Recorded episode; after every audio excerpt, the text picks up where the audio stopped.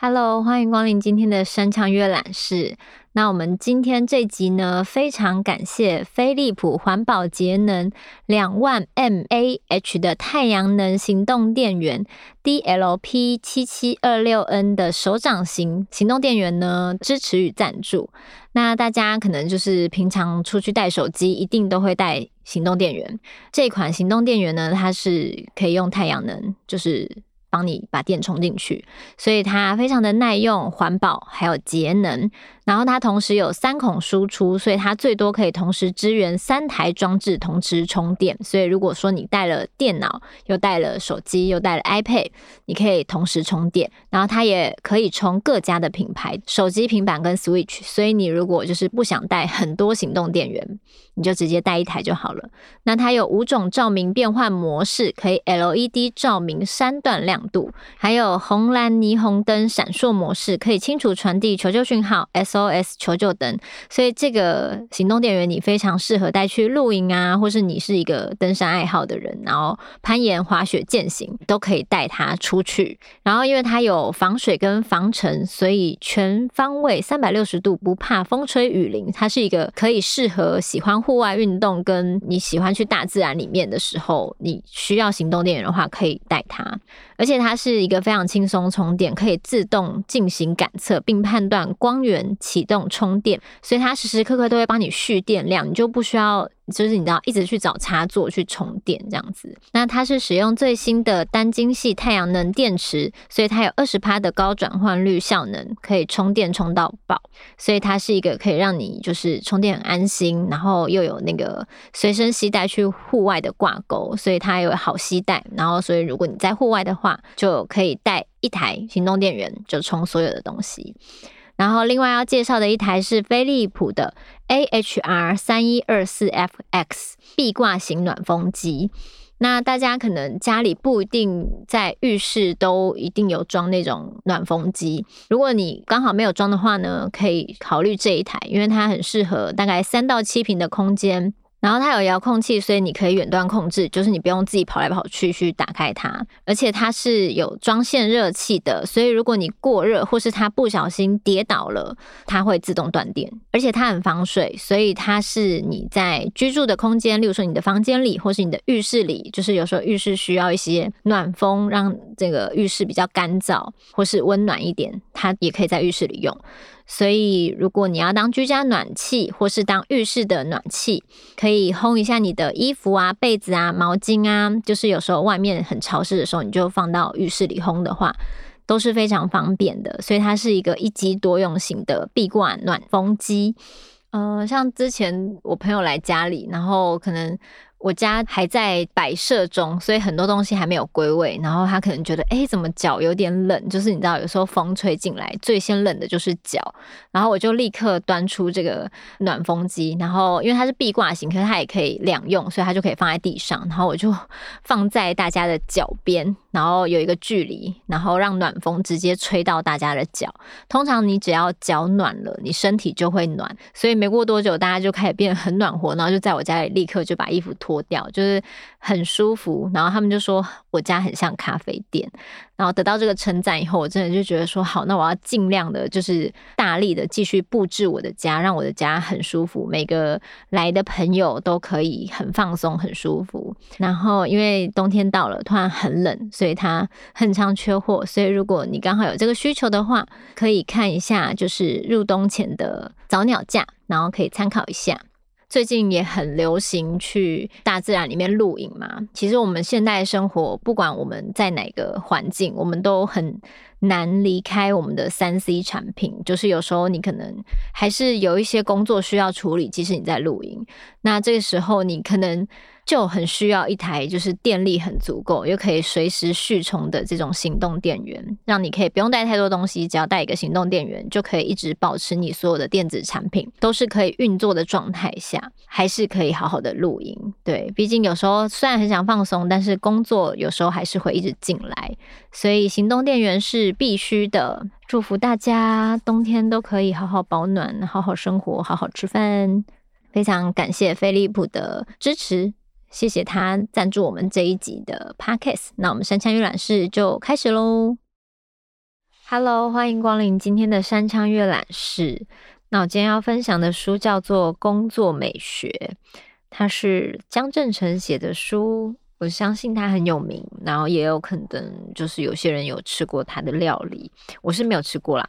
但是呢，就是呃，因为这本书是工作美学，我就觉得哦，工作的美学，大部分的书都是会教你如何工作更有效率啊，然后怎么样进行管理职啊，或是工作怎么样可以突破啊、进步啊这类的，都是一些比较。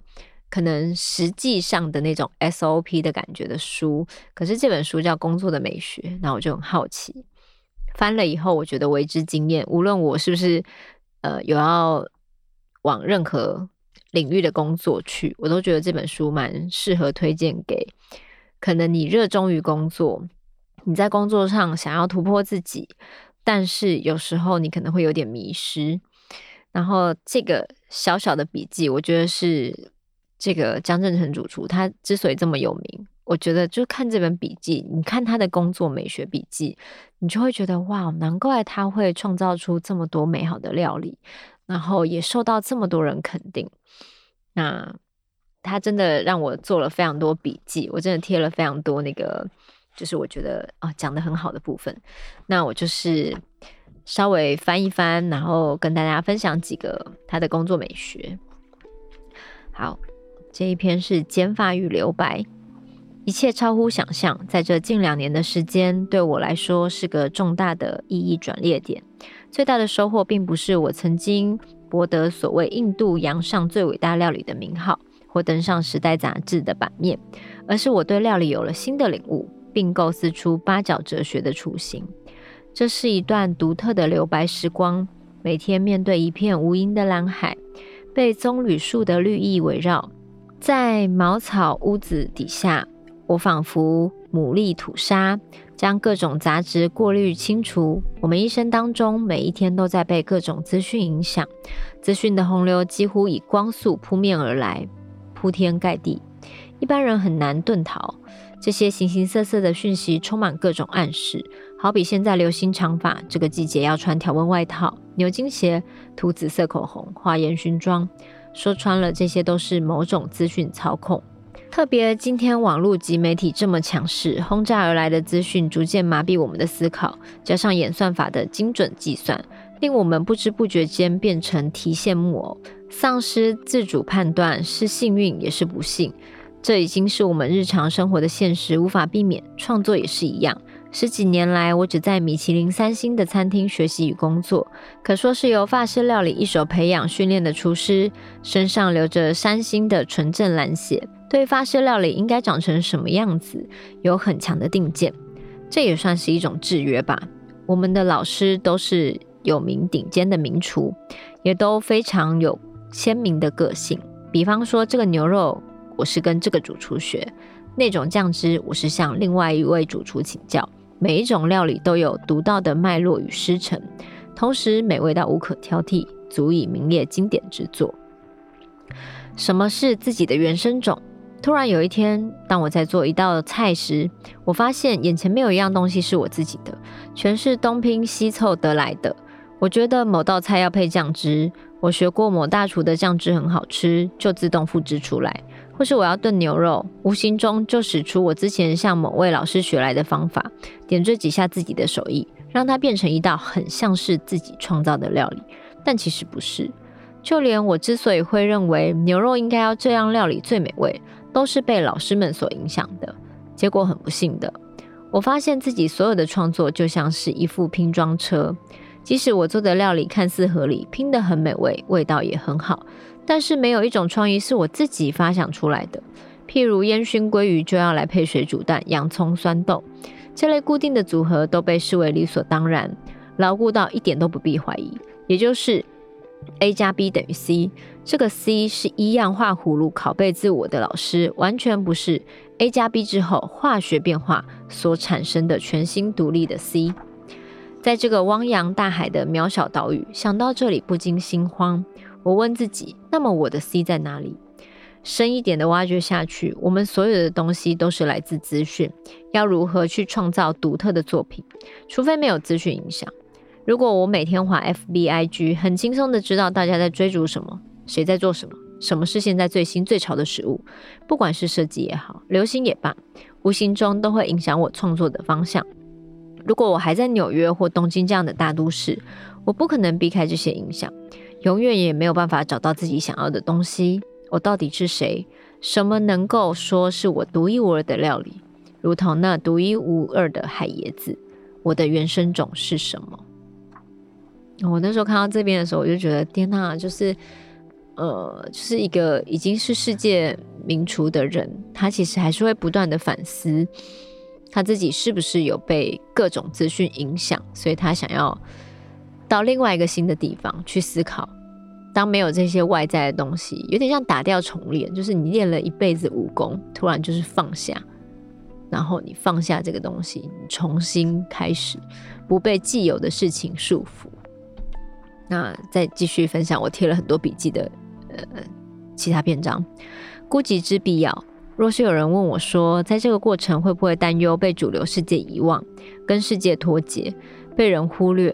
或是将来回来发觉别人都进步了，进阶到更终极的梦幻主义，而自己却追赶不及。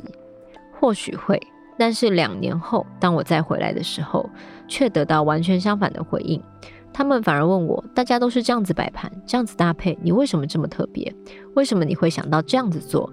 为什么你会将龙虾配培根，烟熏鲑鱼搭配冰淇淋？因为我已经没有在跟他们的世界里打滚了。大家反而觉得特别，不断地追问我：“你的灵感从哪里来？这些想法的灵感是什么？”这也算是自废武功，一个人跋涉在孤寂的创作之中。但这样的隔绝是必然的。当所有人都在同一个平台上去找资讯，他们就会得到同样的资讯。这也是我们时代很大的问题。我 Google 得到，你也 Google 得到；我看 IG，你也看 IG；我搜寻谁，你也搜寻谁。表面上，我们所有人都没有国界之分，所有人看到的东西都一样。那么，如何不同？当你没有这些资讯时，你就必须诚实面对你的食材。平常很常见的烟熏鲑鱼的做法是基本搭配水煮蛋、洋葱，但是为什么这么做，没有人知道。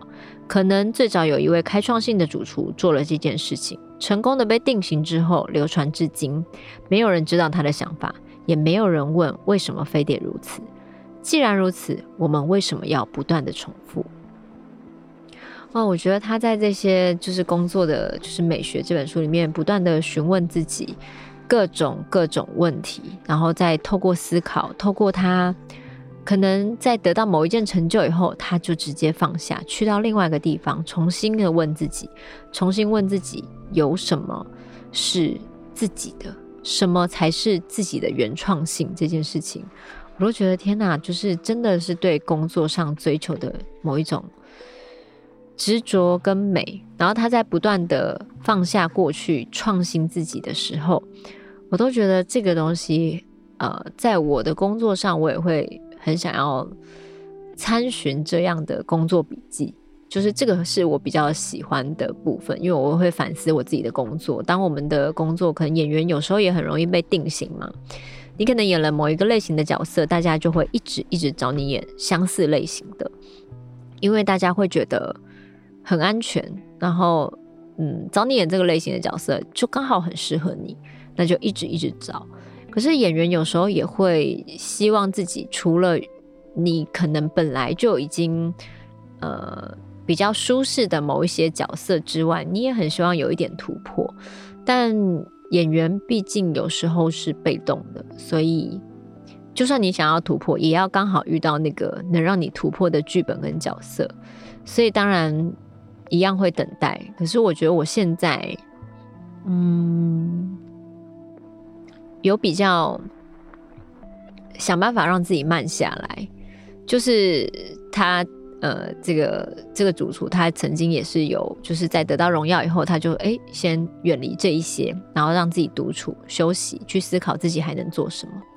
那我觉得我现在的工作阶段，我也算是走到这样的状态，我就会想说，可能来找我的角色是某一种类型的，那我有点想要演一些比较快乐的角色，或是呃比较没有那么压抑的角色，也是很想尝试。那只是刚好可能没有这方面的剧本来找我，那我也会在思考说，就是有没有这样的机会，或是我可不可以再等待一下这样的机会？那也许在剧本上、影视上还没有，嗯，可是之前那个诱人他就找我拍了他的频道嘛，那那个角色就是我后来呃。算是我觉得比较开心的、比较直接、古怪的角色。那这个就是我觉得在等待中，我还是慢慢的遇到了这些新的机会。所以，嗯，就是照着自己有时候工作每个阶段会有一些想法，或是你希望透过不同的角色创造不同的，无论是他说的料理，或是不同的角色的血肉灵魂。然后让我们演员有不同的挑战，这些东西其实我也是会一直在反思的。对，那当然，如果是类似的类型，可是角色的性格很独特，这个也是我会想去尝试的。对，所以总之在工作上，我们都是不断的追求跨出我们的舒适圈，跨出我们的就是原本能做的事情，然后把原本习惯的事情先放下，重新看自己回到初心了吗？有没有在这个日复一日的重复中磨损了你的热情。好，那再来继续翻一些短短的片段，都是我笔记的。不需要透过奖杯来肯定自己。我认为每一个人一开始都是那个最初的自己，但过程中总是因为无法坚持而渐渐偏离原则，最后变成努力成为别人眼中的自己。例如，年轻时我们可能对于工作或生活有某些美好的梦想，可是随着年龄增长、职位升高，看着周边的人买了车、买了房，就觉得自己不应该输给对方，应该要买更大的车、更大的房，赚得更多的钱，有更高级的头衔，仿佛如果没有和别人一样，或是拥有更多，就很失败。但我们当初投入工作，目的是为了在几岁时就要赢过同事、亲戚或邻居吗？应该不是。所以我总问自己：今天那个奖牌挂在我脖子上，我就真正满足了吗？就觉得我的厨师生涯了无遗憾了吗？想清了答案，这件事也变得很明白。该怎么决定，也就一点都不用犹豫。获得外界的肯定，当然让人开心，但得奖只是人生的过程中的一小段而已。有或没有，都不应该代替我决定未来成为什么，更不应该是。我人生最重要的方向与目标。准备回台湾前夕，正在整理餐厅租的一间储藏室，里面放满了我十年来拿过的各种大大小小的上百个奖杯和奖牌。同事问我：“Chief，这些要怎么打包？”我看着满屋子的奖杯，对大家说：“哦，这个我都不会带回台湾。”但我在这么说完的时候，却没有一个人敢动作。他们急切地说：“不行，这个这个是主厨多年来的心血。”我说没关系，我不带走。他们努力尝试要说服我，最终那些奖杯我还是没有带回来。而且我一点都不觉得可惜，因为那一幕已经在我心里了。回顾过去十年，我已经满足了。不重复自己，要相信自己可以更好。奖杯很重要，那是所有人努力过的证明。但在得到的那刹那，它肯定了我们团队那一段时间的付出。但明天呢？得到奖杯就代表一个人能力顶天了吗？我想并不是。成功的下一秒就应该忘记，就像我做料理，从来没有留过一份食谱，做完就结束了。不管是在新加坡，在台湾，这么多年，我从来没有重复过任何一道菜。就算某道菜再受好评，只要一季过去，我绝不回头，要相信还可以更好。之前若的主厨曾经非常喜欢某一季菜单，忍不住问我 Chef，我觉得那些菜真的很棒，我们要不要留着？”我毫不犹豫地回答：“不要，我们可以想得更好。”我回答的毫不犹豫，也相信我们可以做到。在我心中，任何一道菜，不管受到多少赞美，就只存在那个特定的时刻，是那个特定的产物。团队如果想要继续进步，就必须要学会放下。因为当一个人没有过去可以依持时，才能不断地往前走，才能更敏锐地感受环境的此时此刻。如果纠结于现在手上掌握着最好的成果，反而会让一个人再也没有办法突破。得奖高兴一秒就好，把奖杯留在记忆里就够了。一个人要进步，就要先学会不断的忘记。唯一不能变的是做这件事的初心。就像我直到现在，每次想到要做料理、寻找食材，内心就会充满兴奋。就像我十二十三岁少年时那种对于要动手去创作的高亢与开心一样。所以，怎么样才能够成为一位杰出的厨师，并不是拿许多奖，而是不断的更新自己。忘记是为了更好。得过的奖、做过的菜都不是，也不应该放不下，最终成为一个束缚一个人的累赘啊！我觉得都是很棒的工作提醒，就是无论你在哪个行业，就是我觉得人有时候很容易被一时的荣耀冲昏头，就觉得啊自己在人生里面达到了顶峰了，我现在就是在我的顶点了。可是其实如果你没有持续追求你的，前进或进步，那其实顶峰之后就是会往下走，所以我觉得适时的一直放下，一直专注于当下，继续往前走你的路。你怎么知道前方不会有更多你意想不到的风景在等着你呢？